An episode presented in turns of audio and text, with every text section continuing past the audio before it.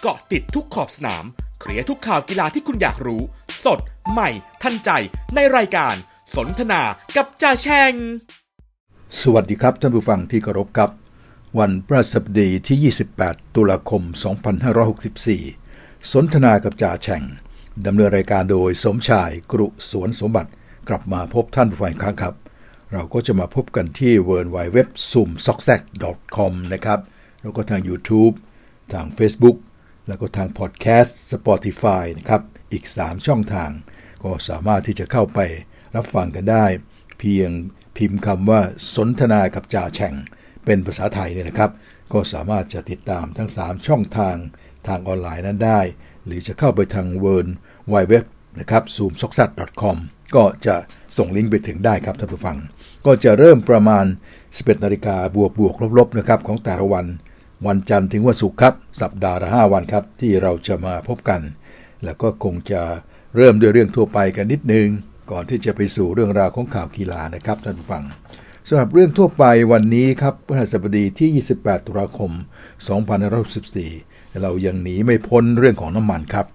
และน้ำมันวันนี้นะครับในเมืองไทยถือว่าอาจจะเป็นข่าวไม่ดีนะครับ เพราะว่าเมื่อวานนี้มีการขึ้นน้ำมัน มันก็มามาบรรลุผลในวันนี้ครับ ประกาศขึ้นเมื่อวาน วันนี้บรรลุผลราคาน้ำมันก็ขึ้น แต่ว่าข่าวดีนั้นมาจากต่างประเทศ ซึ่งก็อาจจะบรรลุผลถึงเราในช่วงอีก2อสวันให้หลังนี้นะครับ เมื่อราคาน้ำมันที่ตลาดโลกครับท่านผู้ฟัง น้ำมันดิบ WTI ที่ตลาดนิวยอร์กลดไป 1 เหรียญ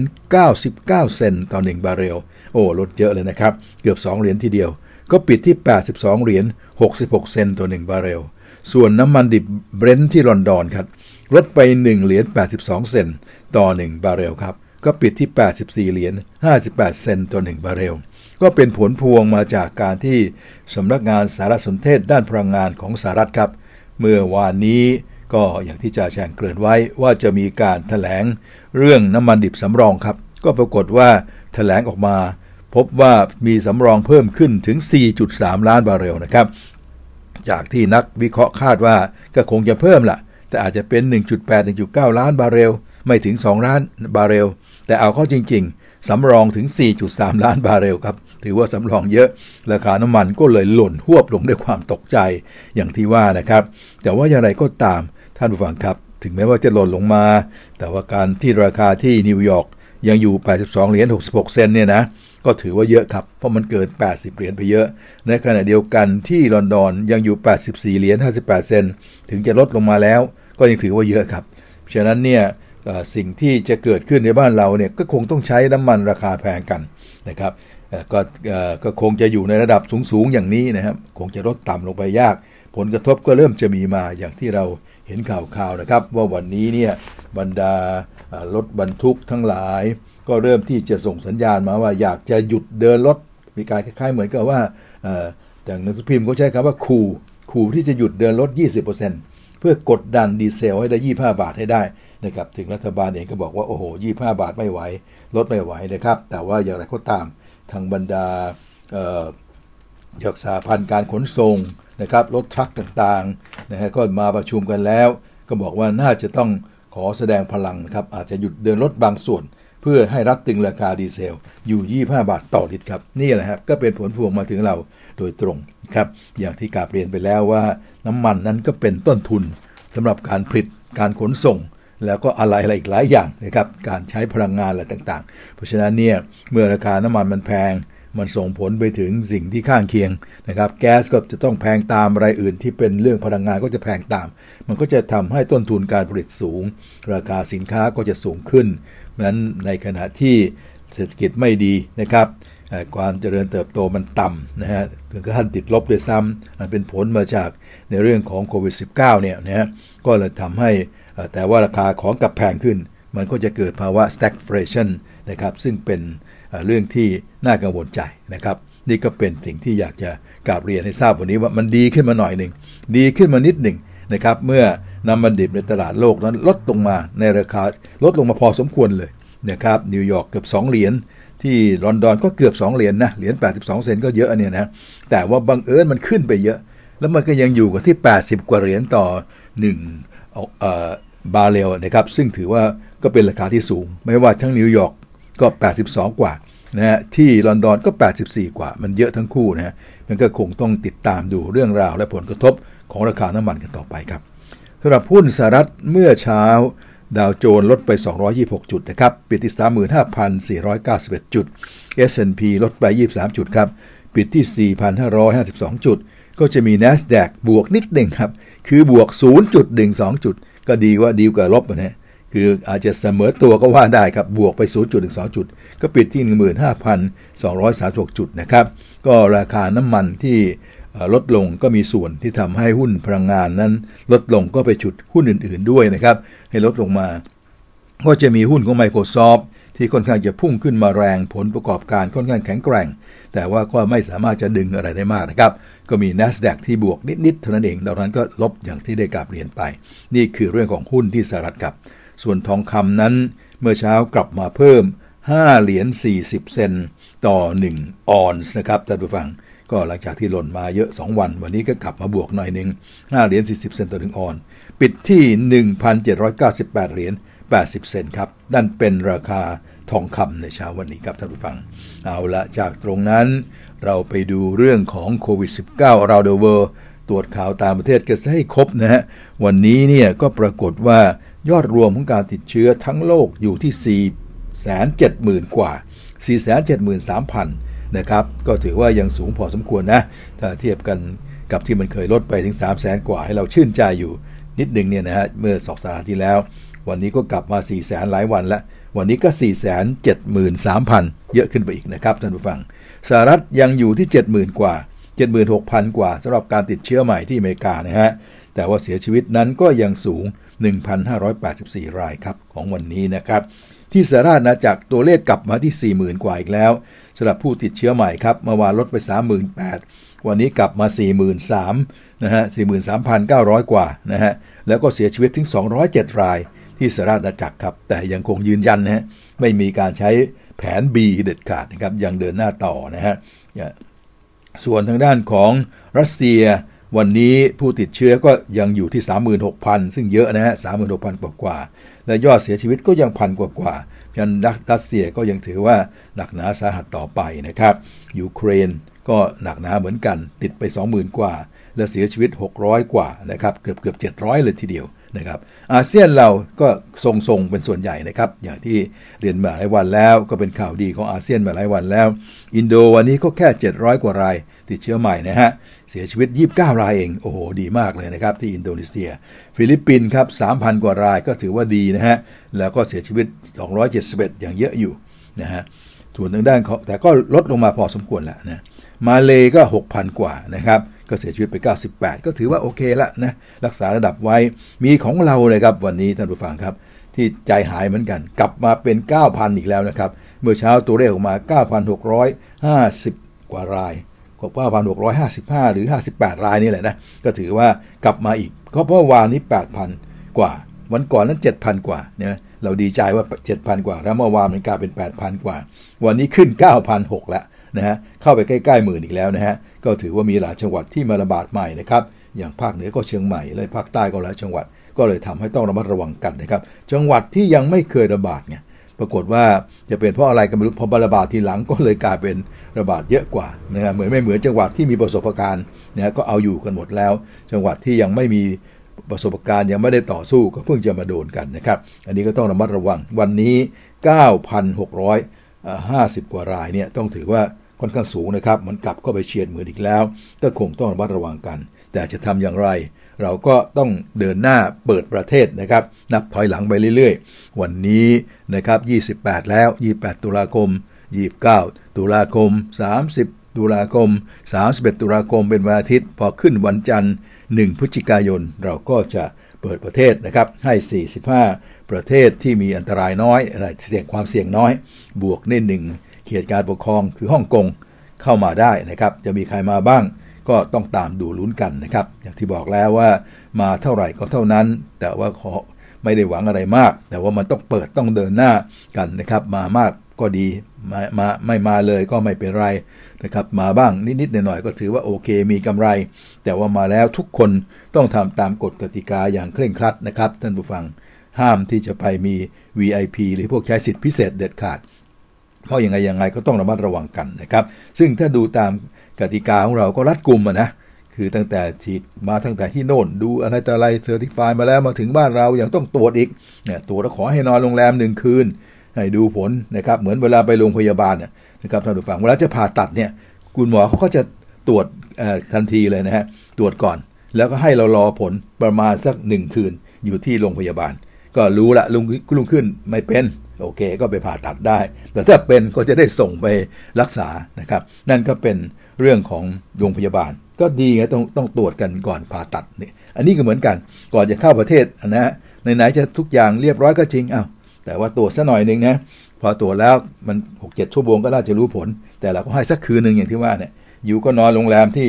หลวงบังคับไว้จัดไว้เนี่ยสักคืนหนึ่งรุ่งขึ้นทุกอย่างเรียบร้อยอยู่ก็ไปไหนก็ได้นะครับนี่ก็เป็นเรื่องที่ดี หวังว่าทุกสิ่งทุกอย่างจะออกมาดีนะครับ เราก็พยายามให้กำลังใจกัน แต่อย่างไรก็ตามจากตัวเลขของเรา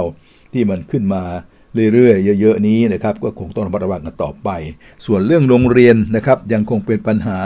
ว่าจะได้เปิดหรือไม่เปิดนะครับ1พฤศจิกายนนั้น เปิดประเทศเดินหน้า แต่เปิดโรงเรียนเปิดเรียนหนังสือเนี่ยนะฮะยังต้องรอ เพราะว่าทางกระทรวงศึกษา ทางกระทรวงสาธารณสุขเนี่ยก็ออกกฎเกณฑ์มา มีมาตรการที่จะต้องวัดกันในโรงเรียนต่างๆเนี่ยนะครับ เป็นมาตรการที่ดีมากครับ เป็นละเอียดหน่อย แต่ว่าเพื่อความปลอดภัยของเด็กๆเนี่ยนะฮะ เกือบ 30-40 ข้อจะต้องตอบคำถามใน 40 ข้อนั้นตรวจดูให้ผ่านสอบผ่านให้หมดว่างั้นเถอะไม่งั้นก็จะไม่เปิดก็ลองดูครับว่าจะได้เปิดมากน้อยเท่าไหร่นะครับ แต่ว่าก็มีจำนวนโรงเรียนหลาย ๆ โรงเรียนก็แจ้งไปยังผู้ปกครองแล้ว ว่าอาจจะต้อง เรียนออนไลน์กันต่อนะฮะเพราะว่าคงไม่สอบผ่านแน่ก็ขอเรียนออนไลน์ต่อ แต่บางโรงเรียนก็บอกก็น่าจะเปิดได้กำลังจะเปิดแล้วก็ขอแจ้งให้ทราบว่ารอดูกันนะครับว่าในที่สุดแล้วจะมีการเปิดโรงเรียนได้มากน้อยเพียงใดนะครับอย่างโรงเรียนอินเตอร์เนี่ยเปิดเกือบทั้งหมดเลย เปิดได้เกือบทั้งหมด เพราะว่าเขาผ่านการข้อสอบอย่างที่ว่าได้หมดเลยนะข้อสำคัญที่สุดก็คือว่าความรักษาระยะห่างโรงเรียนอินเตอร์เนี่ยเขาจะเรียนน้อยแต่ละห้องเนี่ย ห้องเขาจะมีคนเรียนน้อยไงครูหนึ่งคนต่อเด็กก็บางทีไม่ถึง 10 หรือ 10 กว่านิดๆหน่อย มันก็ห้องก็ใหญ่นะฮะแล้วก็สามารถที่จะ distance ได้ distancing ได้ แต่ว่าถ้าเผื่อว่าในโรงเรียนไทยๆบางทีมันก็ทำไม่ได้นะครับ ห้อง 40 คน 50 คนอย่างนี้ 30 กว่าคนขึ้นไปอย่างนี้นะครับ ก็มีปัญหาก็ต้องรอดูนะครับ ก็เอาใจช่วยครับท่านผู้ฟัง นั่นก็เป็นเรื่องราวของโควิด -19 ครับท่านผู้ฟังครับ ซึ่งเราก็หวังว่าจะค่อยๆดีขึ้นนะ ถึงแม้ว่าตัวเลขวันนี้กลับจะ มีปัญหาขึ้นมาหน่อยก็ตามทีเถอะ แต่ก็อย่างที่บอกครับ ดีไม่ดีอย่างไร วันที่ 1 พฤศจิกายนเราก็จะเปิดกันแล้วครับ เอาละครับท่านผู้ฟังก็มาถึงช่วงท้ายของเบรกที่ 1 นี้นะครับท่านผู้ฟังก็ดินฟ้าอากาศก็คงไม่มีอะไรรายงานวันนี้ อาจจะมีฝนมานิดหน่อยเพราะมีความกดดันกดความกดอากาศต่ำมาจากเขมรบุกเข้ามา อาจจะทำให้มีฝนบ้าง 30-40%เกือบทุกภาพ แต่ว่าหนักบ้างเบาบ้างก็คงไม่น่าจะมีปัญหาอะไร นั่นก็จะขอผ่านไปกทมนั้นจะมีประมาณ 30%เท่านั้น มาทิ้งท้ายกันด้วยข่าวนี้นะครับท่านผู้ฟังเป็นเรื่องของข่าวกีฬาแล้วล่ะนะครับเป็นข่าวกีฬาแล้วล่ะ แต่ว่าแล้วก็เป็นเรื่องของผลที่เป็นผลพวงมาจากการแข่งขันฟุตบอลเมื่อคืนนี้ เราจะรายงานผลฟุตบอลกันในช่วงหน้า แต่ขอเอามาคู่นี้ก่อน ยกมาเพียงคู่เดียวมารายงานให้ทราบ คือเป็นการพบกันระหว่างบาร์เซโลนาเมื่อคืนนี้ครับไปเยือนราโยบาเยกาโนและผลก็ปรากฏว่า ราโยบาเยกาโนนั้นเอาชนะบาร์เซโลนาได้ 1-0 หรือมองจากมุมของบาร์เซโลนาก็คือแพ้ 0-1 ครับ ผลจากการพ่ายแพ้ 0-1 ของบาร์เซโลนานั่นเอง กลายเป็นข่าวที่เราจะนำมาเรียนก่อนนะครับในช่วงนี้นะครับ นั่นก็คือในที่สุดแล้วบาร์เซโลนาก็ร้องคำว่าไม่ทนคือไม่ทนนะบาร์เซโลนาตัดสินใจปลดกุนซือโรนัลด์ โคแมนครับ ผู้จัดการโรนัลด์ โคแมนก็โดนปลดลงไป เป็นที่เรียบร้อยหลังจากแพ้เมื่อคืนนี้ให้กับทางด้านของ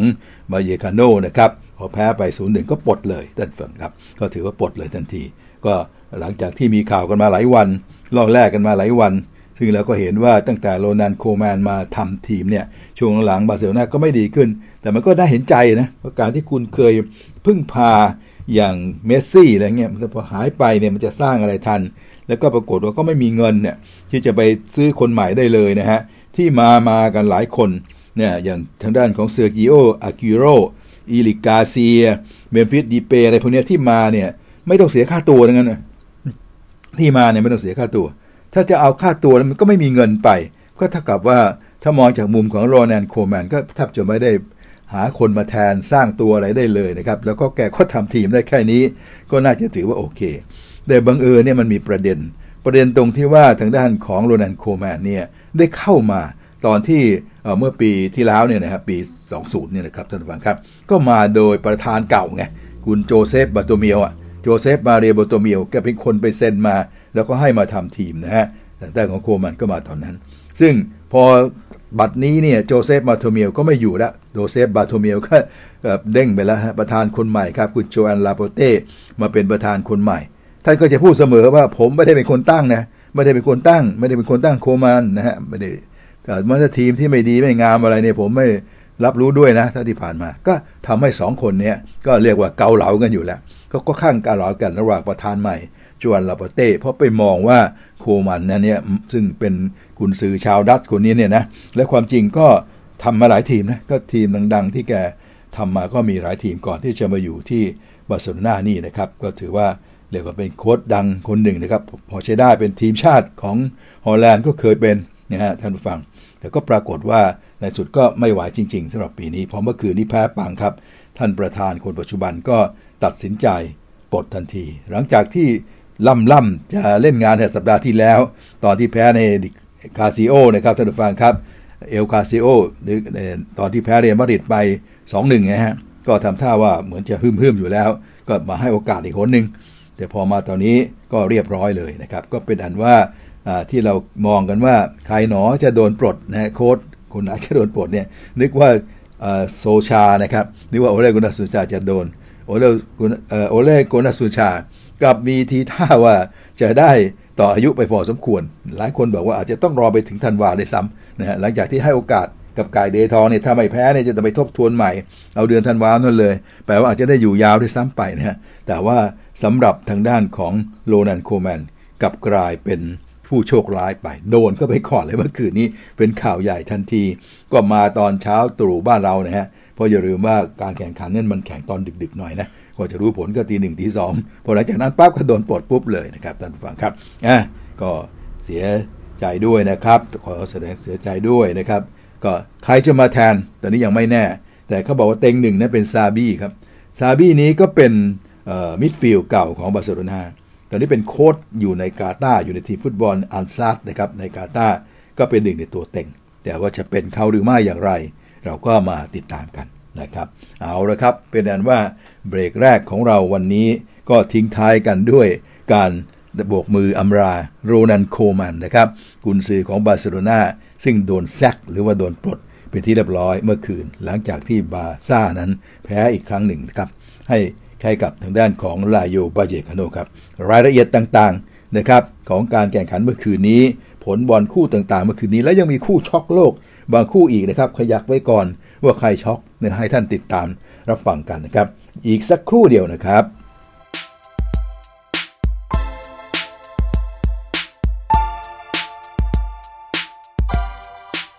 ครับแล้วก็มาสู่ช่วงที่2นะครับท่านผู้ฟังครับ ก็จะเป็นเรื่องราวของฟุตบอลกันทั้งช่วงนะครับ ในช่วงนี้เราก็เริ่มจากผลการแข่งขันเมื่อคืนนี้เลยนะครับท่านผู้ฟังก็เป็นการแข่งขันของคาราบาวคัพก่อนนะครับนี่ก็เป็นถ้วยใบเล็กของอังกฤษนะครับท่านฟังใบที่3นะครับซึ่งจะถือว่าเป็นทั้ง League Cup แล้วมามีชื่อว่าคาราบาวคัพตามชื่อสปอนเซอร์ทางของเครื่องดื่มคาราบาวจากไทยเรานี่แหละครับก็ไปเป็นสปอนเซอร์ให้ก็เรียกเรียกกันว่าคาราบาวคัพ สำหรับ League Cup ใบนี้นะครับท่านฟัง ผลการแข่งขันเมื่อคืนนี้ ก็ปรากฏว่าท็อตแนมฮอตสเปอร์บุกไปชนะเบิร์นลีย์1-0ท็อตแนมก็ได้เข้ารอบต่อไปเลสเตอร์ซิตี้ครับ ก็เสมอกับไบรตันไป 2-2 ยิงโทษกันเลสเตอร์ซิตี้ยิงแม่นกว่านะครับ ก็ชนะไป 4 ต่อ2เลสเตอร์ก็ได้เข้ารอบต่อไปนะครับ ส่วนอีกคู่หนึ่งนั้นก็เป็นลิเวอร์พูลก็บุกไปเฉือนเพรสตันนอร์ทเอนด์2ประตูต่อ 0 ตามฟอร์มนะครับ และอีกคู่หนึ่งก็เป็นเบรนท์ฟอร์ดกับสโต๊กซิตี้เบรนท์ฟอร์ดชนะ 2 ต่อ 1 ครับนั่นเบรนท์ฟอร์ดก็ได้เข้ารอบนะครับ และคู่สุดท้ายเวสต์แฮมยูไนเต็ดนะครับ เจอกับแมนเชสเตอร์ซิตี้เสมอกันไป 0 ต่อ 0 และคู่นี้แหละครับก็เป็นหนึ่งในการช็อกเมื่อคืนนี้นะครับ คือแมนซิตี้ยิงลูกโทษ แพ้เวสต์แฮมนะครับเวสต์แฮมยิงได้ชนะไป 5 ต่อ 3 เพราะฉะนั้นทีมที่จะได้เข้ารอบต่อไป ก็คือเวสต์แฮมยูไนเต็ดครับ ก็ทำให้แมนซิตี้ นะครับหมดสิทธิ์แล้วครับที่จะได้ถ้วยคาราบาวคัพ ไว้ประดับบารมี ก็ต้องสิ้นสุดการเดินทาง แต่เพียงเท่านี้นะครับท่านผู้ฟัง ก็รวมความแล้วเมื่อคืนนี้นะครับสำหรับลิเวอร์พูลก็ผ่านไปท็อตแนมก็ได้เข้ารอบต่อไปนะครับเลสเตอร์ก็โชคดีได้เข้าเหมือนกันนะครับก็ส่วนเบรนท์ฟอร์ดก็ได้เข้าอีกทีมหนึ่งนะครับ นี่คือเรื่องราวของคาราบาวคัพครับท่านฟัง ถัดจากคาราบาวคัพ ก็ไปสู่เรื่องราวของ Spanish ลาลิก้าหรือลาลิก้าสเปนที่ว่านั้นนะครับคู่ที่ทำให้เราไปรายงานข่าวก็แต่ช่วงที่แล้วว่าบาร์เซโลนาครับ เมื่อไปแพ้ให้กับราโยบาเยโกนาศูนย์ราโยบาเยกาโนประทานโทษราโยบาเยกาโนนะครับเมื่อบาร์เซโลนาไปแพ้ศูนย์ต่อหนึ่งเข้า ก็ทำให้กุนซือโดนปลดไปเรียบร้อยนะครับ ทางด้านของโรนันโคมัน ก็โดนท่านประธานนะครับ ออกแถลงการว่าณบัดนี้นะครับได้ ทางด้านของอะไรใช้คำว่าขอยืนยันว่าโคมันไม่ใช่โค้ดของเราต่อไปแล้วนะครับ เป็นการตัดสินใจหลังจากที่ได้เกิดจบลงเราได้กู๊ดบายกันไปเป็นที่เรียบร้อยแล้ว และเขาก็จะกลับมาล่ำลาทีมของเขาในวันพฤหัสบดีนี้ ก็เป็นข่าวอย่างที่เมื่อกี้ที่เรารายงานกันไปนะครับ นี่ก็เป็นเพราะว่าเมื่อคืนนี้เองนะครับของลาลิก้าสเปนครับเราสรุปทั้งหมดนะครับ มายอร์กานะครับเสมอกับเซอร์เบียไป1ต่อ1แล้วก็บาร์เซโลนาไปแพ้ราโยบาเยกาโน0-1 อย่างที่ว่า แล้วก็เรียลเบติสครับชนะบาเลนเซีย 4-1 และคู่สุดท้ายเรียลมาดริดครับเสมอกับโอซาซูน่า0ต่อ0ครับแม้ว่าจะเสมอนะครับ แต่ว่าเรียลมาดริดก็ยังเป็นที่ 1 ของตาราง21แต้มนะครับเซบียาก็เป็นที่ 2 ของตาราง21แต้มเท่ากัน แต่ว่าเรียลมาดริดนั้นทำประตูได้ดีกว่าในนาทีนี้นะครับ และใน ที่ 3 เป็นเรียลเบติสครับนี่ก็ยี่เอ็ดแต้มเหมือนกัน และที่ 4 คือเรียลโซเซียดาดนะครับ แล้วก็ที่ 5 ก็เป็นราโยบาเยกาโนผู้ชนะบาร์เซโลนานั่นแหละสำหรับบาร์เซโลนานั้นความจริงก็ยังอยู่อันดับ 9 เหมือนเดิมนะแต่ว่าความพ่ายแพ้ก็มันหลายครั้งหลายโหนเข้า ก็คงจะเป็นฝั่งเส้นสุดท้ายอย่างที่ได้กลับเรียนไปนะครับ เอาละครับ จากทางด้านของลาลิก้าสเปน เรามาต่อกันที่ฟุตบอลของเยอรมัน เป็นเยอรมันคัพ ที่เราเรียกกันว่า DFB Pokal หรือว่า DFB นั่นะครับ DFB Pokal ถ้วยฟุตบอลถ้วยของเยอรมันครับ ซึ่งก็มีการพลิกล็อกที่ลมถล่มทลายเกิดขึ้นนะครับนะคือพลิกล็อกนั้นน่าจะพลิกได้ แต่สกอร์เนี่ยมันไม่น่าจะถล่มทลายขนาดนี้ แต่มันก็เกิดขึ้นแล้วนะครับ เรามาค่อยๆ ไล่ดูกันไปนะครับ ก็เป็นการพบกันระหว่างไบเออร์เลเวอร์คูเซนกับคาร์สลูเออร์นะครับท่านฟังคู่นี้ก็ถือว่าพลิกล็อก เล็กๆ เมื่อคาร์สลูเออร์เป็นฝ่ายเอาชนะไบเออร์เลเวอร์คูเซนไป 2 ประตูต่อหนึ่งไบเออร์เลเวอร์คูเซนก็ตกรอบไป คาร์สลูก็เข้ารอบไป มาอีกคู่หนึ่งครับยูเนียนเบอร์ลินทีมที่เราคุ้นเคย ในฐานะที่อยู่ในบุนเดสลีกาก็บุกไปชนะทางด้านของวัลด์ฮอฟมันน์ไฮม์ได้นะครับ3ประตูต่อหนึ่งเพราะฉะนั้นยูเนียนเบอร์ลินก็ได้เข้ารอบต่อไป ก็เป็นไปตามความคาดหมาย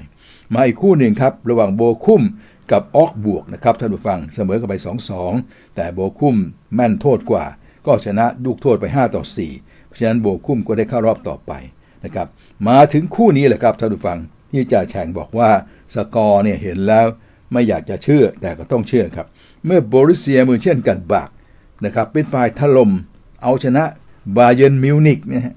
เป็นทีมที่กำลังโอ้โหมาแรงอยู่หัวตารางของบุนเดสลีกาแล้วไปเล่นใน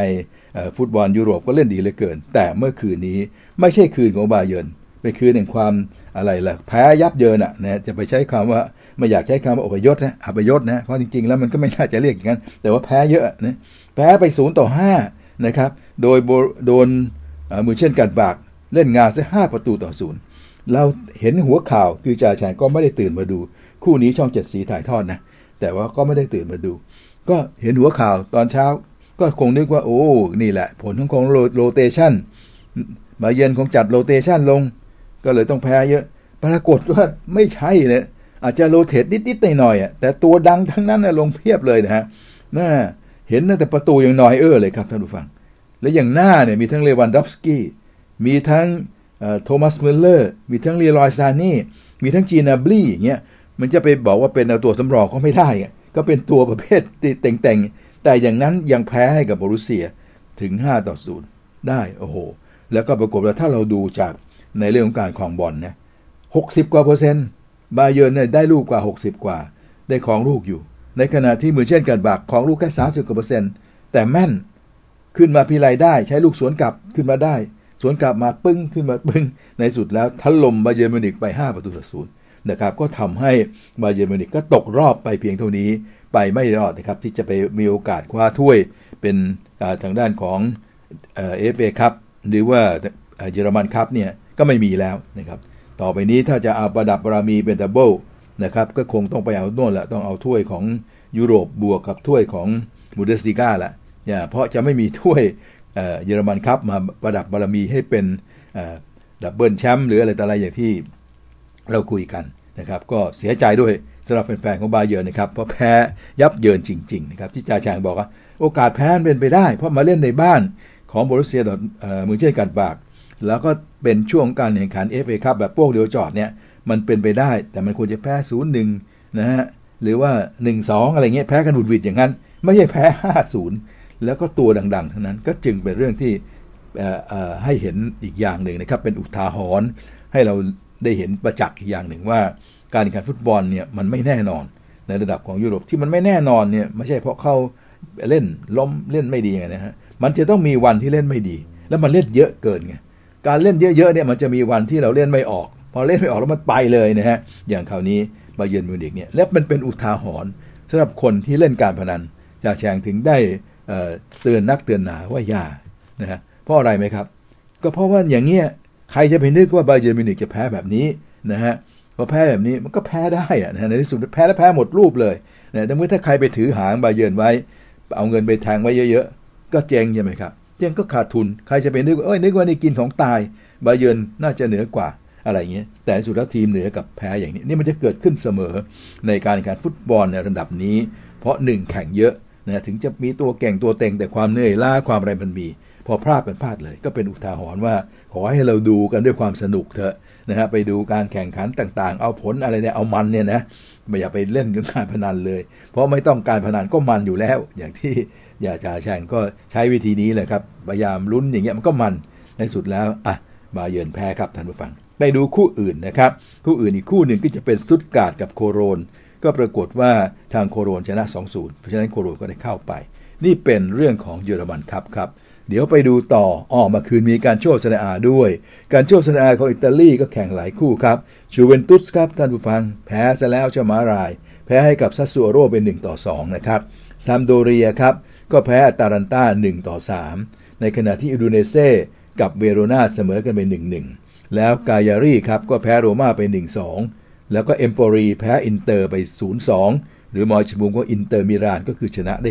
2-0 แล้วก็ลาซิโอครับ เอาชนะฟิออเรนตินาไป1-0ครับ นั่นเป็นฟุตบอลอิตาลีครับ และผลจากตรงนี้เนี่ยก็ทำให้ตอนนี้ทางด้านเอซีมิลานก็ยังเป็นที่ 1 อยู่นะครับท่านผู้ฟัง 28 แต้มโดยที่นาโปลีนั้นก็ 28 ยังแต้ม 25 แต้มครับตามหลังอยู่ 3 แต้ม แต่ว่าถ้านาโปลีชนะได้นะครับตอนนี้ยังไม่ได้ไม่เฮดทูเฮดยังไม่นับ เพราะว่าก็เอาคะแนนเอาลูกได้เสียก่อนนะฮะเพราะว่ายังไม่เคยเจอกันมั้งถ้าถ้าจะเป็นอย่างนั้น ก็จำได้แต่เพียงว่าถ้านาโปลีชนะ แล้วได้ประตูน่าจะดีกว่า จะกลับมาเป็นที่1นนะครับแต่ต้องต้องต่อดูเพราะว่าคืนนี้นาโปลีจะแข่งแต่วันนาทีนี้นาโปลียังเป็นที่ 2 ก็เอซีมิลานก็เป็นที่1นะครับเป็นเป็นเป็นทีมแรกเป็นทีมที่ 1 ของกัลโช่ต่อไป อันดับ 3 ก็จะเป็นอินเตอร์มิลานอันดับ 4 นั้นก็เป็นโรม่าครับส่วนอันดับ 5 คืออตาลันตานะครับลาซิโอก็เป็นอันดับ 6 นะครับ ส่วนยูเวนตุสนั้นก็ร่วงไปเป็นอันดับ 7 นี่เป็น เรื่องของกัลโช่เซเรียอาจากผลการแข่งขันเมื่อคืนครับท่านผู้ฟังครับ และอีกลีกหนึ่งก็แข่งเมื่อคืนนี้เป็นคู่เอกด้วยนะครับ เป็นลีกเอิงนะครับระหว่างนิสกับมักเซยก็ปรากฏว่าเสมอกันไป 1 ประตูต่อ1นะครับก็เลยทำให้ทั้งคู่ก็ยังอยู่ในอันดับที่ 3 และที่ 4 กันตารางต่อไป โดยนิสก็เป็นที่ 3 ต่อไป มักเซยก็เป็นที่ 4 ต่อไปของตารางลีกเอิงนะครับหลังจากเสมอเมื่อคืนที่ผ่านมานะครับ นี่ก็เป็นเรื่องราวของผลการแข่งขันฟุตบอลเมื่อคืนนี้นะครับ ส่วนในค่ำคืนวันนี้ วันพฤหัสบดีที่ 28 นั้น ก็จะมีการแข่งขัน คราวนี้จะเหลือแค่2ลีกครับ จะเป็นสเปนิสลาลิก้าก็เป็นฟุตบอลก็ทางด้านของลาลิก้าสเปนเลยนะฮะ ก็จะคู่ที่เหลือก็แข่งกันในคืนนี้ มีเซลต้าบีโก้ครับ เจอกะเรอัลโซเซียดาดนะครับ ก็ประมาณเที่ยงคืนนะครับ เที่ยงคืนครับเซลต้าบีโก้กับเรอัลโซเซียดาดนะครับ อันดับ 14 เจออันดับที่ 4 แล้วกรานาดาครับ ก็จะเจอกับเกตาเฟ่ นะครับอันนี้ก็ตีหนึ่งนะครับกรานาดานั้นอันดับที่ 18 เกตาเฟ่ก็อันดับบ๊วย20นะครับและคู่สุดท้ายนะครับก็จะเป็นการพบกันระหว่างเรือบานเต้ครับอันดับที่ 19นะครับเจอกับทางด้านแอตเลติโกมาดริดนี่ก็เป็นอันดับที่ 7 ปีนี้แอตเลติโกมาดริดก็ไม่ค่อยจะดีนักยังต้องไต่เต้าต่อไปอยู่อันดับที่ 7 ครับ วันนี้บุกไปอันดับที่ 19 น่าจะเอาชนะได้นะครับ เวลาตีสองครึ่งครับท่านผู้ฟัง นี่เป็นลาลิก้าสเปน และส่วนของอิตาลีครับ ของกาโจเซอาอย่างที่จ่าแฉงบอก วันนี้นาโปลีจะเจอกับโบโรญญานะครับ ถ้านาโปลีชนะนาโปลีก็อาจจะกลับมาเป็นหมายเลขหนึ่งใหม่ได้ ก็ติดตามกันนะครับ เวลาก็ตีหนึ่งสี่สิบห้าและทั้ง 4 คู่นี้จะมีการถ่ายทอดสดหมดนะครับ โดยทางด้านของทูวิชั่นก็จะถ่ายทอดให้นะครับ มี b in Sport 607 บ้าง 604 บ้าง 608 บ้าง ช่องต่าง ๆ เหล่านี้แต่ว่าทั้ง 4 คู่ถ่ายทอดหมดนะครับ ท่านผู้ฟังก็เรียนให้ทราบนะครับท่านผู้ฟัง เอาละครับ นั่นก็เป็นเรื่องของฟุตบอลต่างประเทศที่จะแข่งที่แข่งไปแล้วนะก็สรุปผลกัน แล้วก็มาถึงตรงคืนนี้จะแข่งก็มาเชิญชวนให้ชม พร้อมทั้งบอกว่าจะมีการถ่ายทอดนะฮะทางทูริชั่นถ้าใครจะดูก็ตื่นมาดูได้ตามวันและเวลา เราก็มาทิ้งท้ายเบรกนี้ด้วยเล่นฟุตบอลเหมือนกัน แต่กลับมาเป็นฟุตบอลไทย ท่านผู้ฟังครับ เมื่อวานนี้เราก็เชิญชวนไปแล้ว ว่าจะมีการแข่งขันฟุตบอลช้าง FA ครับ 2021-22 ของไทยเรานะ ก็เป็น FA ครับบอลถ้วยของไทยเราอะรอบ 64 ทีมก็จะมาเตะน็อกกัน ผลก็ปรากฏว่านะครับทีมดังๆนะครับท่านผู้ฟัง ก็เอาชนะได้ไปพอสมควร เดี๋ยวเราลองมาดูกันโปลิสเทโล FC นะครับก็เป็นฝ่ายเอาชนะเชียงรายดาก้อนไป 2 ต่อ 0 เมืองทองยูไนเต็ดครับก็เป็นฝ่ายเอาชนะ MS นครศรีธรรมราช FC ไป 4 ต่อ 1 นะครับหนองบัวพิชญ FC นะครับ ก็เป็นฝ่ายเอาชนะทีมชาติการซิตี้ไป 6 ต่อ 0 นะครับ นี่เอาเฉพาะทีมดังๆ นะครับบีจีปทุมยูไนเต็ดครับ ก็ชนะอุดรยูไนเต็ด 2-0 นะฮะ และคู่นี้ครับทำสถิติไว้ฮือฮากันมากครับ การท่าเรือ FC นะครับเอาชนะ MBF อัมพวา FC ชนะอัมพวา FC นะครับ การท่าเรือ FC ชนะ 22 ต่อ 1 ครับ ยิงไป 22 ประตูแต่เสียไป 1 นะฮะท่านผู้ฟังก็ถือว่าฮือฮามากเป็นข่าว พาดหัวกันพอสมควรโจทย์ฐานกันแต่เมื่อคืนนี้เลยว่า การท่าเรือทำไมถึงโหดจัง เขาเล่นไปตามเกมนะครับ ไปว่าเขาโหดก็ไม่ได้นะฮะ ก็ไปเอาชนะทางด้านของอัมพวา FC ถึง 22 ประตูต่อ1ครับ และนอกจากนั้นนะครับก็มีทางด้านของขอนแก่นยูไนเต็ดเป็นฝ่ายชนะระยอง FC 0 1ต่อ0ราชบุรีมิตรผล ชนะคัสตอมราชกระบัง 8 ต่อ 1 สุพรรณบุรี FC ชนะเชียงราย FC 3-0 นะครับ ชนบุรีก็เอาชนะอุดรธานี 4-0 นะครับทางด้านของนครราชสีมา ชนะเมืองการ FC 3-0 นะครับ สมุทรปราการเล่นกับพีทีประจวบนี่ปรากฏว่าสมุทรปราการชนะ 4-1 นะฮะลาลิโอเชียงรายก็เอาชนะน่านซิตี้ไป 12-0 แล้วมาที่ทรูแบงคอกก็เอาชนะขอนแก่น FC ไป 3-0 ตบท้ายด้วยบุรีรัมย์ยูไนเต็ดครับ ก็เอาชนะแพร่ยูไนเต็ดไป 3 ต่อ 0 ก็จะเห็นว่าส่วนใหญ่แล้ว ทีมในไทยลีกก็ ชนะกันหมดนะครับยกเว้นแต่ที่เล่นกันเอง ก็ต้องมีหลุดไปบ้างนะครับแต่ส่วนใหญ่ก็ไทยลีกก็ชนะนะครับท่านผู้ฟัง โดยเฉพาะเรื่องของการท่าเรือนะครับที่สามารถถล่ม MBF อัมพวาไป 22 ต่อ 1 นั้น ก็ถือว่าเป็นสถิติมากที่สุดของการแข่งขัน FA ครับประเทศไทยเลยนะฮะของการยิงประตูกันขนาดนี้ ก็มีนะครับหนังสือพิมพ์ของสยามกีฬาเข้าไปเอาสถิติเก่าๆมาให้ดูจ่าชาก็เห็นว่าดีก็ขออนุญาตนำมารายงานนะครับ เขาบอกว่าสูงสุดก็คือการท่าเรือนี่แหละที่ยิง MBF อัมพวาไป 22 ต่อ 1 นั้นนะครับเมื่อวันที่ 27 ตุลาคม 2564 นี้เป็นสถิติสูงสุดครับของการยิงกันใน FA ครับนะฮะครั้งอันดับ 2 เกิดขึ้นเมื่อ 27 มิถุนายน ปี 2562 ครับ เมื่อ JL เชียงใหม่ เอาชนะสิงห์อุบลไป 18-0 นั่นเป็นอันดับที่ 2 และถัดไปอันดับที่ 3 27 มิถุนายนเหมือนกัน ในปีเดียวกันนั่นแหละ 2512 BG ปทุม ยิงสุวรรณภูมิยูไนเต็ดไป 12-0 ครับ ถัดไปก็จะเป็น 27มิถุนายนอีก แต่ว่าปี 2561 เมื่อลำปาง FC เอาชนะนะครับทางด้านของทอต่อแสลงนะครับ12 ต่อ 0 เหมือนกันนะครับ ก็ถือว่าเป็นชัยชนะที่มากที่สุด รวมทั้งอีกอันหนึ่งอันดับที่ 5 ครับ 16 มิถุนายน 16 มิถุนายน ปี 2553 เมื่อเมืองทองยูไนเต็ด เอาชนะบ้านบึงนวนครไป 11 ประตูต่อ 0 ครับ นั่นก็เป็นสถิติของการยิงกันแบบดุเดือดของ FA ครับนะครับ ก็นำมาเล่าให้ฟัง ซึ่งมันมีทางเป็นไปได้ครับท่านผู้ฟัง เพราะว่า FA ครับนั่นเป็นบอลที่เวลามาเจอกันหมดอะถ้าเอาทีมจากลีกที่แข็งที่สุดมาเจอกับลีกสมัครเล่นยังมีเลยอย่างนี้นะฮะบางทีมันก็แล้วแต่จับสลากเจอกันในรอบแบบนี้นะโอกาสที่จะยิงเงินพรุนมันก็มีนะแต่พอมันเข้ามางวดเข้างวดเข้ามันก็จะเหลือทีมเข้มๆที่จะยิงกันเยอะๆก็คงจะน้อยลงไปนะฮะแต่ว่ารอบนี้ ก็น่าเป็นไปได้ที่จะต้องยิงขนาดนี้ เพราะฉะนั้นการที่การท่าเรือเอาชนะอัมพวาอย่างเงี้ยท่านผู้ฟังก็เป็นไปได้นะครับ แต่ว่าก็เป็นข่าวให้ฮือฮากันตั้งแต่เมื่อคืนนะครับ เอาละครับท่านผู้ฟังเราก็พักเบรกนี้กันไว้ตรงนี้นะครับท่านผู้ฟังครับเป็นการว่าจบเรื่องของฟุตบอลทั้งหมด ทั้งบอลนอกบอลใน เดี๋ยวเราก็จะหยุดพักกันนิดหนึ่งเพื่อเตรียมตัวที่จะไปฟังเรื่องราวของคนชนคนนะครับ ในช่วงหน้าอีกสักครู่เดียวครับ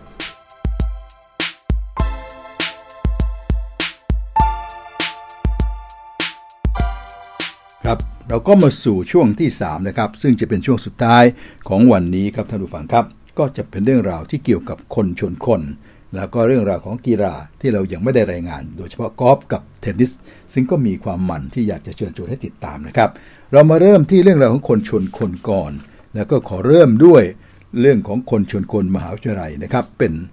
แรกเลยนะครับท่านผู้ฟัง เพื่อเอาจะมารายงานว่าในสัปดาห์ที่จะถึงนี้นะครับจะเข้าสู่สัปดาห์ที่ 9 ของคนชนคนมหาวิทยาลัยแล้ว แล้วก็ทีมอันดับ1ถึง10นะครับ จะไปเจอใครกันบ้างนะครับ เพื่อที่เราจะได้เตรียมตัวดูชมกัน เพราะเดี๋ยวพรุ่งนี้เนี่ยจ่าแฉงก็จะต้องรายงานฟุตบอล NFL ใหญ่ทั้งหมดนะครับอเมริกันฟุตบอลใหญ่ทั้งหมด มันก็จะมีหลายคู่นะฮะฟุตบอลเด็กๆ เราเอามารายงานซะก่อน ในวันนี้กันละกันจะได้ไม่ไปเบียดเนื้อที่กันนะครับ ก็ปรากฏดังนี้ครับ การแข่งขันส่วนใหญ่จะมีทั้งวันศุกร์และวันเสาร์นะฮะหมายความว่าคืนวันศุกร์ ตัวตื่นขึ้นมาเช้าวันศุกร์เนี่ยก็จะได้ดูเออตื่นมาเช้าวันเสาร์เนี่ยก็จะมีบางคู่แล้ว แต่ว่าส่วนใหญ่แล้วเนี่ยจะแข่งกันคืนวันเสาร์ต่อเช้าวันอาทิตย์นั้นตื่นมาเช้าเช้าวันอาทิตย์หรือกลางคืนดึกดึกวันอาทิตย์เนี่ยจะมีเยอะกว่านะครับท่านผู้ฟังครับ เพราะฉะนั้นเนี่ยที่เรียนนี่บางคู่ก็อาจจะมีเวลาบอก แต่ว่าบางคู่ไม่มีก็คงจะต้องไปหาดูกันเอาเอง แต่ส่วนใหญ่แล้วอย่างที่จ่าแฉงได้ติดตามมาในช่วงหลังเนี่ยนะจะมีการถ่ายทอดสดทาง YouTube นะครับเกือบจะคู่ดังๆเนี่ยจะมีให้ดูทุกคู่เลยทีเดียวนะครับสำหรับคอเลจฟุตบอลหรือประเภทมหาลัยครับ อันดับหนึ่งครับมหาลัยจอร์เจีย สัปดาห์นี้ครับจะลงสนามเปิดบ้านรับมหาลัยฟลอริดานะครับอันนี้ก็เป็นตอนตีสองครึ่งของคืนวันเสาร์นะครับก็แปลว่าเข้าไปรุ่งๆของวันเช้าวันอาทิตย์ได้ดูแน่ ใครตื่นขึ้นมานะครับ อันดับหนึ่งมหาลัยจอร์เจียเจอกับฟลอริดาครับ ถัดไปอันดับ 2 ซินซินเนติครับ จะไปเจอกับทูเลนนะครับ แล้วถัดไปอลาบามา สัปดาห์นี้ได้พักนะครับ อันดับ 3อลาบามาพัก อันดับที่ 4 โอคลาโฮมาครับ จะเปิดบ้านรับมหาลัยเท็กซัสเทคครับ แล้วก็ทางด้านถัดไปก็เป็นประมาณอันดับ5แหละครับ อันดับ5แหละครับโอไฮโอสเตทก็จะเจอกับอันดับที่ 20 เพนสเตท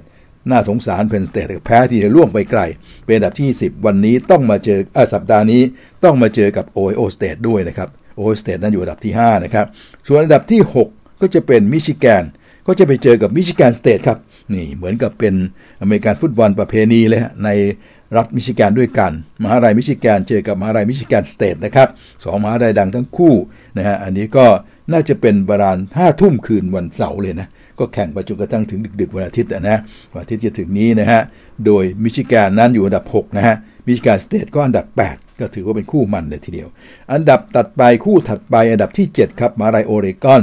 รับมาลายโคโลราโดนะครับ โอ้ นี่ก็ตอนตีสองในตอนเช้าวันอาทิตย์นะตอนตีสองถ้ามีการถ่ายทอดมานี่ยาชางก็คงไม่ค่อยอยากจะดูเท่าไหร่ ความจริงแล้วเป็นสิทธิ์เก่าของมหาลัยโคโลราโดครับ ที่ไปดูเมริกันฟุตบอลเป็นอย่างที่เคยเล่าเนี่ยก็ไปดูที่มหาลัยนี้เมื่อ 40 กว่าปีก่อนโน้นนะครับที่โคโลราโดเนี่ยนะฮะเขาพาไปนักศึกษาต่างประเทศไป แล้วก็ไปสอนให้ดูเมริกันฟุตบอลประเภทมหาลัยนั่งดูนั่งเชียร์ทีมโคโลราโด ซึ่งปีนั้นเก่งปีนั้นเก่งได้ไปเล่น bowl ด้วยนะฮะจบนี่อันดับดีๆ มากในปีนั้นนะอยู่ใน top twenty ของประเทศเลย แต่ว่าหลังๆนี่แย่ ปีนี้ต้องมาเจอกับโอเรกอนอันดับ 7 อย่างเงี้ยยังไงก็แพ้แน่จ่าแฉ่งเลยบอกไม่อยากจะดู แต่ว่าก็เอามาแนะนำนะครับ ว่าดับ 7 มหาลัยโอเรกอนเจอกับโคโลราโดครับแล้วเป็นฝ่ายเล่นที่บ้านโอเรกอนด้วยครับ ส่วนดับ 8 ครับ ก็มามิชิแกนสเตทไปเจอกับมิชิแกนอย่างที่เรียนไว้เมื่อสักครู่นะครับ ส่วนดับที่ 9 นั้นก็จะเป็นไอโอวาครับจะไปเจอกับวิสคอนซินนะครับและอันดับที่ 10 ครับ มหาลัยมิสซิสซิปปีครับ จะไปเจอกันอันดับที่ 18 มหาลัยออเบิร์นนะครับ อันนี้จะเป็น 6 โมงเช้าวันอาทิตย์เลย ก็ถือว่าได้ดูกันเพลินๆ ไปเกือบ 10 โมงเลยนะครับ คู่ของโอลมิสที่จะเจอกับออเบิร์นก็สนุกแน่นอนนะครับ และคู่ที่แถมเสมอ ตอนนี้มาอยู่อันดับที่ 11 แล้ว คือมหาลัยนอเทรอดามนะครับ ซึ่งเป็นมหาลัยที่มีชื่อเสียง ทางด้านของอเมริกันฟุตบอล ก็จะรับการมาเยือนของนอร์ทแคโรไลนานะครับ อันนี้ก็6โมงครึ่งเช้าวันอาทิตย์เหมือนกันนะครับ ก็เรียกว่าเลือกดูกันแล้วกัน ว่าจะดูนอเทรอดามหรือว่าจะดู โอลมิสนะครับที่จะต้องเจอกับออเบิร์นนะครับอันนี้ก็น่าเชื่อว่าจะมีการถ่ายทอดสดนะครับผ่าน YouTube นะครับก็นี่แหละครับก็เป็นฟุตบอลเด็กๆ ที่มีความสนุกนะครับที่อยากจะได้นำมากราบเรียนเชิญชวนด้วยนะครับเอาละทีนี้ก็มาถึงฟุตบอลผู้ใหญ่ละหรือว่า NFL คนชนคนตัวจริงเสียงจริงที่เราดูกันเนี่ยนะครับ นี่คือสัปดาห์ที่ 8 จะเข้าสู่สัปดาห์ที่ 8 แล้ว ก็จะเริ่มพรุ่งนี้ ซึ่งเป็นวันพฤหัสบ้านเขา แต่ว่าเป็นสุกเช้าบ้านเราเนี่ยนะฮะหนึ่งคู่ก่อนตามธรรมเนียมครับ แล้วคู่อื่นๆก็จะมากันในวันอาทิตย์ ซึ่งเดี๋ยวเราจะมีเวลาคู่อื่นๆ เราก็จะมาคุยกันนะครับในวันพรุ่งนี้ต่อไปนะครับท่านผู้ฟังครับคู่อื่นก็จะมาค่อยๆคคุยกันนะฮะในวันพรุ่งนี้ แต่ว่ามาเตรียมตัวก่อน เพราะตอนเช้าจะแข่งแล้วนะครับ7นาฬิกา20 นาที7โมงเช้า 20 นาที คู่เช้าพรุ่งนี้ก็จะแข่งแล้วเพราะฉะนั้นเราจะมารู้กันก่อน มาดูกันซะก่อนว่าใครเจอใคร มาเตรียมตัวท่านผู้ฟังซะก่อนว่าคู่ที่จะเจอกันนั้นเป็นอย่างไรใครเหนือใครใครต่อใครในทัศนะของเกจิอาจารย์ทั้งหลาย เป็นอย่างไรจะได้ตื่นมา แล้วก็ไปดูก็ได้อย่างสนุกสนุกเลยนะครับจ่าแฉงก็จะมารออีกทีหนึ่งพอมาบันทึกเทปตอนหลังก็จะมารอผลเท่านั้นเองนะครับ มันมาให้แล้วก็จะไปเล่าถึงคู่อื่นๆละคราวนี้ก็จะไปบอกว่าคู่ที่เหลือจะแข่งกันว่าทิศใครเจอใครถ่ายทอดคู่ไหนบ้างอะไรกันตามฟอร์มที่เราจัดกันมาดังนั้นคืนนี้วันนี้ครับ เรามาดูกันก่อนว่าพรุ่งนี้คู่ประเดิมของสัปดาห์นี้เป็นใคร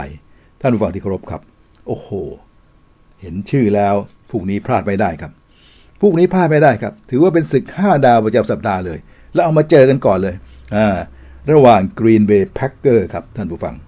6-1 นะฮะ เจอกับใคร เจอกับอาริโซนาคาร์ดินาน7-0 ทีมที่ยังไม่แพ้ใครเลยนี่แหละถึงได้บอกว่าสุดมันเลยครับทุกนี้ท่านผู้ฟังครับ เวลา7นาฬิกา20 นาทีกรีนเบย์แพ็กเกอร์กรีนเบย์แพ็กเกอร์นะครับ เจอกับอาริโซนาคาร์ดินัลพลาดไม่ได้จริง ๆ ครับสำหรับคู่นี้นะครับ มาดูกันว่าเพราะอะไรถึงบอกว่าพลาดกันไม่ได้ เพราะว่าทางด้านของกรีนเบย์แพ็กเกอร์6ต่อ1นั้น ตอนนี้ก็เป็นอันดับหนึ่ง ของกลุ่ม NFC เหนือนะเป็นจ่าฝูงเลยนะฮะ ในขณะเดียวกันกับอาริโซนานั้น 7-0 พูลสวัสดิ์ไม่แพ้ใครเลยนะฮะในฤดูกาลนี้ ก็เป็นจ่าฝูงของ NFC ตะวันตกครับ เป็นอันดับหนึ่งของ NFC ตะวันตกนะมันหนึ่งต่อของกลุ่มมาเจอกัน ทีมหนึ่งอาจจะมีเสียสถิติไปบ้าง แพ้ไปหนึ่งครั้ง คือกรีนเบย์หกหนึ่งอาริโซนายังไม่เสียสถิติสถิติเลย 70 นะฮะก็ถือว่าสูสีกันสุดขีดครับท่านผู้ฟังครับสำหรับคู่นี้ เรามาดูว่าทัศนะของบรรดาผู้สันทัดกรณีทั้งหลาย เขามองอย่างไร เริ่มจากนะครับลาสเวกัสมองว่าอาริโซนาน่าจะแข็งกว่า น่าจะเหนือกว่า ให้อาริโซนาเป็นต่อ 6 แต้มครึ่งครับ ตอนนี้นะครับแต้มต่อของอาริโซนาเหนือกว่ากรีนเบย์แพคเกอร์หกแต้มครึ่งเยอะไปหรือเปล่าไม่รู้แต่เขาว่ากันอย่างนั้นเลยนะครับท่านผู้ฟังครับ โดยศักดิ์ศรี อาริโซนาเมื่อวานที่เราคุยกัน เรื่องเต็งเรื่องอะไรแต่ไรใช่ไหมฮะ การเต็งของลาสเวกัสให้อาริโซนาเป็นเต็ง4นะฮะ และให้กรีนเบย์แพคเกอร์เป็นเต็ง 5 อย่างที่เราคุยกันไปเมื่อวาน ส่วนในแง่ของ power ranking นะหรือการจัดอันดับความแข็งแกร่งโดย ESPN เขาก็ให้อาริโซนาเป็นอันดับหนึ่งเลยเพราะถือว่าไม่แพ้ใครอยู่ก็ต้องแข็งแกร่งอันดับหนึ่งในขณะที่กรีนเบย์อยู่อันดับ4ครับเนี่ยจากนี้เป็นข้อมูลที่เปรียบเทียบกัน อาจจะเป็นตรงนี้กระมังที่ทำให้หลายคนมองว่าอาริโซนาควรจะเป็นต่อ และถ้าเรามองลึกๆกันไปอีกครับ เราก็จะได้เห็นว่าจริงๆแล้วเนี่ยเพราะอะไรนะครับเขาจึงมองให้อาริโซนาเป็นต่อนะครับ เราไปดูการขว้างต่อเกมนะครับการขว้างต่อเกมกรีนเบย์กรีนเบย์นี่ก็ไม่เลวนะครับ254 หลานะครับจากควอเตอร์แบ็กคนดัง ซึ่งเดี๋ยวจะคุยถึงต่อไปนะครับแอรอนร็อดเจอร์สเฉลี่ยของกรีนเบย์คือ 254 หลาต่อเกม เป็นอันดับที่ 17 ครับ ในขณะที่อาริโซนาคาร์ดินัลขว้างโดยไคเลอร์เมอร์เรย์เจ้าหนุ่มที่เรียกว่าจ่าแฉ่งชื่นชม แล้วก็เกียรติได้ได้พูดถึงด้วยความชื่นชมมาทุกครั้งที่กดเจ้าหนุ่มคนนี้ลงเนี่ยนะฮะเขาเฉลี่ย 286 หลาต่อเกม เทียบอันดับกันกรีนเบย์254 หลา เป็นอันดับที่ 17 ของลีก แต่อาริโซนา286 หลา เป็นอันดับ 9 ครับ เพราะฉะนั้นขว้างต่อเกมก็ถือว่าทางด้านอาริโซนาน่าจะเป็นต่อละได้เหนือกว่า วิ่งต่อเกมล่ะนะกรีนเบย์ร้อยสองหลาต่อเกมเฉลี่ย อันดับที่ 19 ของลีกอาริโซนาร้อยสามสิบหกจุดหกหลาต่อเกมเป็นอันดับที่5เห็นไหมวิ่งต่อเกมก็เหนือกว่าแล้ว แล้วหลารวมล่ะที่ทำได้ทั้งวิ่งทั้งทั้งขว้างรวมกันของกรีนเบย์สามร้อยห้าสิบหลาครับ เป็นอันดับที่ 23 ของลีก แต่ในขณะที่อาริโซนาคาร์ดินัลนั้น 422 หลาครับ เป็นอันดับ 6 ของลีกเห็นไหมเทียบอันดับในเรื่องของการบุกแล้วเนี่ย ก็จะเห็นว่าไม่ว่าจะคว้างไม่ว่าจะวิ่ง หรือรวมเลยทางด้านของอาริโซนาก็เหนือกว่าทั้งสิ้น ไปดูการรับบ้าง การรับนี่คือการยันไม่ให้คู่ต่อสู้ทำเราเนี่ยนะเขาบอกว่าการยันไม่ให้คว้างเนี่ยนะกรีนเบย์ในแต่ละเกมเฉลี่ย 210 หลานะครับคือให้คู่ปล่อยคู่ต่อสู้คว้างได้ 210 หลา ก็ติดอันดับ 6 เป็นอันดับ 6 ของลีกแต่อาริโซนาเนี่ยนะฮะยอมให้คว้างได้แค่ 201 หลา ก็อยู่อันดับที่ 3 ครับ นั่นก็แปลว่า ในเรื่องของการป้องกันการคว้างนะอาริโซนาก็เหนือกว่าครับเพราะเป็นอันดับ 3 แต่กรีนเบย์นั่นเป็นอันดับ 6 นะครับ ไปดูการป้องกันการวิ่งนะกรีนเบย์ยอมให้คู่ต่อสู้วิ่งโดยเฉลี่ย 121 หลาต่อเกม เป็นอันดับที่ 22อาริโซนายอม 116 หลา ก็อันดับที่ 18 ก็ถือว่าไม่มากกันมากนัก แต่ว่าอาริโซนาก็ยังดีกว่า แต่อันดับก็ยังไม่ห่างกัน เพราะนั้นหลารวมล่ะเป็นยังไง กรีนเบย์ยอม 331 หลา เป็นอันดับที่ 7 ครับอาริโซนา317 หลา เป็นอันดับที่ 3 ครับเพราะฉะนั้นเมื่อนี่เห็นไหมก็เห็นว่าอันดับก็หลารวมก็ดีกว่ากัน เมื่อรวมอย่างนี้แล้วนะครับเกจิก็บอกว่าลุกก็แกร่งกว่านะฮะรับก็ดูเหมือนว่าอาริโซนานั้นแกร่งกว่า เพราะฉะนั้นเนี่ยก็เทน้ำหนักมาให้นะครับท่านผู้ฟังทางด้านของอาริโซนาเหนือกว่าอย่างว่าแหละครับท่านผู้ฟังหลายจากมองโดยทั่วแล้ว แต่อย่าลืมนะครับท่านผู้ฟังบางทีบางครั้ง การเล่นไม่ใช่บางทีละอาจจะบ่อยเลย หรือว่าเป็นธรรมเนียมเลยก็ว่าได้ ของการแข่งขันในระดับนี้นะฮะของอเมริกันฟุตบอลเนี่ยควอเตอร์แบ็กนั้นตัดสินใจสำคัญครับควอเตอร์แบ็กนั้นเป็นผู้ที่จะตัดสินใจในทั้งหมดอาจจะต้องขึ้นอยู่คนนั้นกระมัง เราต้องมาดูควอเตอร์แบ็กแบบตัวต่อตัวครับท่านผู้ฟังครับสำหรับทางด้านของอาริโซนาคาร์ดินัลนั้น ก็แน่นอนครับ เรารู้แล้ว เจ้าไคเลอร์เมอร์เรย์เจ้าหนูคนนี้นะครับ เพิ่งเล่นมา 2 ปีเศษอายุ 24 ปี จบจากมหาลัยโอคลาโฮมานะครับ ตัวเล็กก็จริง แต่เล่นคล่องแคล่ว สมคำล่ำลือทีเดียว และที่สำคัญเคยคว้ารางวัล Heisman Trophy มาแล้ว เป็นผู้เล่นยอดเยี่ยมประเภทมหาลัยอย่างที่จ่าแฉ่งพูดถึงบ่อยๆ ว่าใครได้รางวัลนี้มันมาเล่นทีไรมันมักจะไปได้ไกลนะครับ นี่คือไคเลอร์เมอร์เรย์ครับ ซึ่งเราก็จะติดตามด้วยความชื่นชมเสมอไคเลอร์เมอร์เรย์ครับ 286 หลา ต่อเกมอย่างที่ได้กราบเรียนไปนะครับแล้วได้ไปแล้ว 17 touchdownนะครับแล้วเจอไป5อินเตอร์เซปแล้วได้มาทั้งหมด 202 หลา นับตั้งแต่เล่นมาในฤดูกาลนี้นะครับ ส่วนทางด้านของแต่ว่าเขาเนี่ยเสียเปรียบตรงที่ว่าเป็นเด็กใหม่ เพิ่งเล่น 2 ปีเศษๆนะฮะอายุก็แค่ 24 ปีเท่านั้น ความชำนาญสนามจะมีหรือไม่ก็ไม่รู้ และที่สำคัญก็ตัวจะเล็กนิดหนึ่ง เราจะเห็นว่าตัวเล็กบางทีก็คว้างลูกโด่งๆเสียเปรียบเหมือนกันนะครับ ไปดูทางด้านของกรีนเบย์แพ็คเกอร์ครับ แน่นอนนำโดยจอมเก๋าแอรอนโรเจอร์ครับทุกท่านครับแอรอนโรเจอร์ฤดูกาลนี้เฉลี่ย 244 หลาต่อ 1 เกม เฉลี่ยน้อยกว่าไคเลอร์เมอร์เรย์นะครับขว้างไปได้ 15 touchdown เจอเข้าไป 3 intercept นั่นเป็นสถิติของเขาในฤดูกาลนี้ แต่ถ้าแล้วก็หลาทั้งหมดที่เขาทำได้คือ 1,710 หลาของฤดูกาลนี้ แต่ถ้าเราดูกลับไปถึงประวัติของเขา นี่คือจอมเก๋าโดยแท้จริง เพราะอายุ 38 ปีแล้วนะครับเข้ามาเล่นอาชีพตั้งแต่ปี 2005 ก็มาอยู่กรีนเบย์ทีมเดียวนี่แหละไม่ได้ย้ายไปไหนเลย 15 ปีบวกหนึ่งก็ 16 ปีเต็มๆ ในการเล่นในหลักกรีนเบย์ครับจบมาจากมหาลัยแคลิฟอร์เนียนะครับ draft มารอบกลางๆ แต่ว่าเข้ามาเล่นแล้วยิ่งดีเล่นดีเอาดีเอาจนกระทั่งเคยนำทีม ไปสู่แชมป์ Super Bowl มาแล้วหนึ่งครั้ง กรีนเบย์แพ็คเกอร์เป็นแชมป์ Super Bowl ครั้งที่ 45 ครับ คือเมื่อปี 2011 นี่ครับ ได้แชมป์มาแล้วนะฮะโดยลำพังตัวของแอรอนโรเจอร์นั้น ติด Pro Bowl มาแล้วถึง 9 ครั้งนะฮะติดทีม Pro Bowl มา 9 หนนะฮะและสถิติการขว้างเขามาจนถึงวันนี้เนี่ย52,955 หลา 427 ทัดดาว แล้วก็ 92 intercept ก็ถือว่าเก๋าจริง ๆ นะครับ จะไม่เก๋าอย่างไรเล่นมา 15-16 ปี ตรงนี้แหละครับที่จ่าแฉ่งบอกว่า การที่เป็นได้ quarterback มากประสบการณ์ เล่นมาเยอะกว่าอย่างนี้นะฮะแหมถ้าเผื่อว่าทีมรับของอาริโซนาเกิดวันนี้เล่นไม่อยู่เนี่ยเหนื่อยนะ เอาไม่อยู่นะเหนื่อยนะนะครับเพราะฉะนั้นเนี่ยถึงบอกว่าแม้จะเป็นแต้มต่อแรงขนาดไหนก็ต้องระวังว่าquarterback นั้นเป็นอย่างไรด้วยนะครับท่านฟังครับ ส่วนตัวเสริมไอ้รถถังทั้งคู่นั้นก็ทางด้านของ กรีนเบย์จะได้เปรียบครับ อย่างที่เราเคยคุยกันแอรอนโจนส์เนี่ยก็ถือว่าเป็นสุดยอดตัววิ่งคนหนึ่งนะครับ วิ่งมาแล้ว 404 หลาในฤดูกาลนี้นะครับเฉลี่ยแล้ว 4.5 หลาต่อ 1 ครั้งนะครับ ได้ 2 touchdown นะฮะแต่ว่าแกรับลูกได้ด้วย แกช่วยรับลูกไป 186 หลา แล้วแต่4ทัสดาวเลยจากการรับลูกของแก นี่คือแอรอนโจนส์นะครับ ซึ่งเป็นไอ้รถถังที่มีทรงคุณค่าของทางฝ่ายกรีนเบย์ แต่ว่าทางฝ่ายของอาริโซนาก็ใช้ได้นะครับ แต่ด้านของเชสเอ็ดมันนะฮะนี่ก็วิ่งเฉลี่ย 5.8 ครั้ง 5.8 หลาต่อครั้งนะฮะ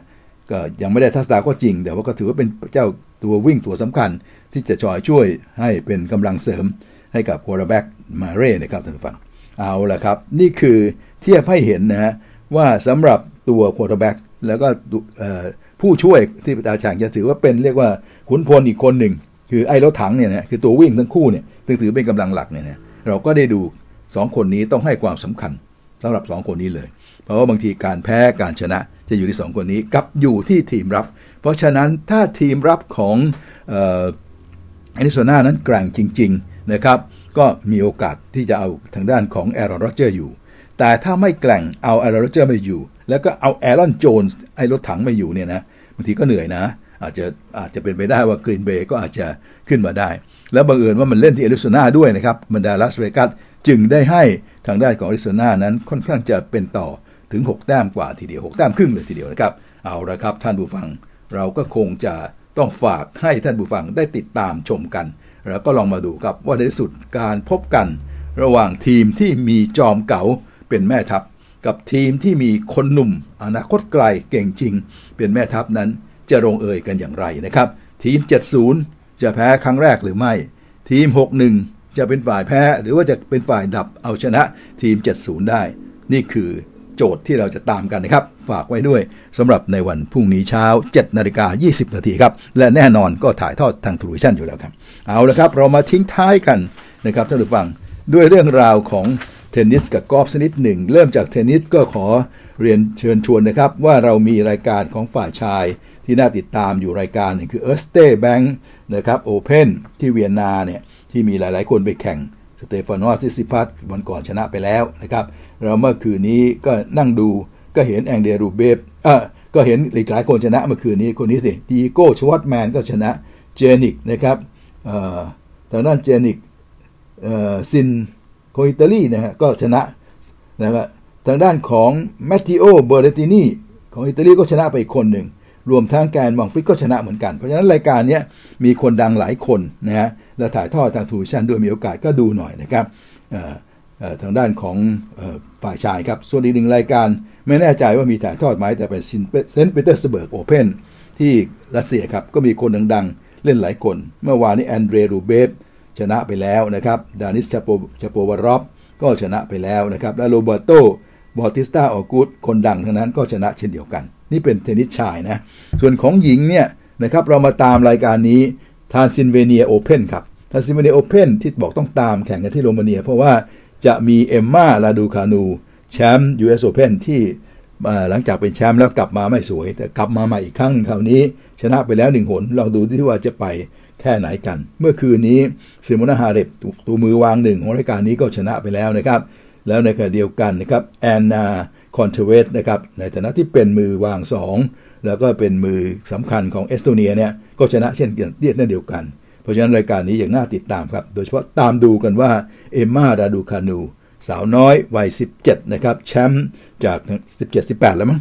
สาวน้อยของที่เอาชนะ US Open เนี่ยจะไปได้ไกลแค่ไหนในรายการนี้ครับ ก็ฝากให้ดูด้วย และที่จะต้องเชิญชวนอยากให้ดูจริง ๆ เลย ก็คือเรื่องราวของกอล์ฟครับ แน่นอนครับกอล์ฟชายมีก็ขอแนะนำก่อน นั่นก็คือรายการนะครับทางด้านของ Butterfly Bermuda นะครับ Butterfield ประธานโทษ Butterfield Bermuda Championship แข่งกันที่เบอร์มิวดานะฮะ วันนี้ก็จะเริ่มแข่งแล้ว ถ่ายทอดมาบ้านเราทางประมาณเที่ยงคืนครับ แล้วก็จะมีกิรเดชพิบารัฐลงเล่นด้วยนะ แล้วก็มือที่ไปเล่นก็เป็นพวกมือ PGA ของสหรัฐ ระดับกลางๆ และก็ระดับเก่าๆ เยอะหน่อย พวกดังๆ ใหม่ ๆ ไม่ค่อยไปกัน แต่ว่าก็โอเค ก็ดีเหมือนกันจะได้เป็นโอกาสของกีฬาเดชและพิบารัฐให้กำลังใจกันหน่อยนะครับ แต่ที่อยากให้ดูและต้องดูนะครับท่านผู้ฟัง นั่นก็คือกอล์ฟหญิงแอน PGA ยุโรปครับเลดี้ยุโรปนะครับแอน PGA ยุโรปหรือเลดี้ยุโรปครับรายการดูไบมูไลท์คลาสสิกเริ่มแข่งแล้วเมื่อคืนนี้จะแข่งดูแล้วโอ้โห เยี่ยมจริง ๆ นะครับว่าสวยมากเพราเป็นการแข่งกลางคืนกลางคืนที่ดูไบนะฮะเปิดไฟแข่งกัน แล้วนายเขาก็จะถ่ายให้เห็นบรรดาตึกรามบ้านช่องของดูไบสวยงามจริง ๆ ตึกระฟ้าต่างๆ แล้วก็ดูสลับกันไประหว่างวิวสวยๆ กับในสนามก็สวยๆครับ แล้วก็มีสาวไทยเราเล่นทั้ง4 คน ผลเมื่อคืนนี้จบลงมาเรียฟาซี่จากเม็กซิโก 9 อันเดอร์เป็นที่ 1 นะครับ แล้วก็ยังมีลีอันเพสนะครับจากแอฟริกาใต้ 8 อันเดอร์เป็นที่ 2 แล้วที่ 3 คือโอลิเวียโควานนะครับจากเยอรมันครับ7อันเดอร์ครับ แล้วที่ 4 เป็นเจสสิก้าคาร์ลส์สันจากสวีเดน6อันเดอร์ กับที่ 5 เป็นลิเดียฮอลล์นะครับจากเวลส์นะครับท่านผู้ฟังลิเดียฮอลล์จากเวลส์นะครับ5อันเดอร์นะครับก็ไม่เป็นไรครับก็เขาก็นำไปเยอะหน่อย แต่ของไทยเราก็อยู่ในภาพที่อาจจะมีสิทธิ์จี้เข้ามาได้ เอรียาจุฑานุกาลจบที่ 4 อันเดอร์เป็นที่ 7 ร่วม ปาจรีย์นะครับอนันต์นฤการ กับโมรียาจุฑานุกาลจบที่ 3 อันเดอร์เป็นที่ 10 ร่วมนะครับแล้วก็น้องจีนนะครับอาฒยาฐิติกุล ก็ไม่ได้หนีห่างไปไหน 2 อันเดอร์เป็นที่ 16 ร่วม เพิ่งวันแรกครับเกาะอยู่อย่างนี้มีสิทธิ์ที่จะพลิกผันได้ เพราะฉะนั้นอยากให้ดูกัน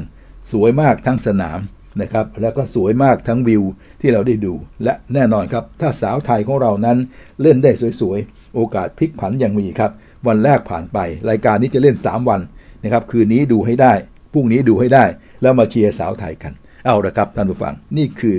สนทนากับการแข่งวันนี้ครับ เราก็คงจะจบลงกันเพียงเท่านี้ครับโปรดดูรายการต่างๆ ตามที่จ่าแฉงแนะนำนะครับ แล้วพรุ่งนี้ค่อยกลับมาพบกัน พบกันใหม่วันพรุ่งนี้ครับ สวัสดีครับสำหรับใครที่ไม่อยากพลาดสนทนากับจ่าแฉ่งแบบไม่ไม่สดๆ ฝากกดไลค์ กดแชร์ กด Subscribe และกดกระดิ่งแจ้งเตือนด้วยนะครับ และสามารถติดตามความเคลื่อนไหวได้ทาง Facebook และ YouTube แค่เพียงพิมพ์คำว่าซูมซอกแซก ฝากด้วยนะครับ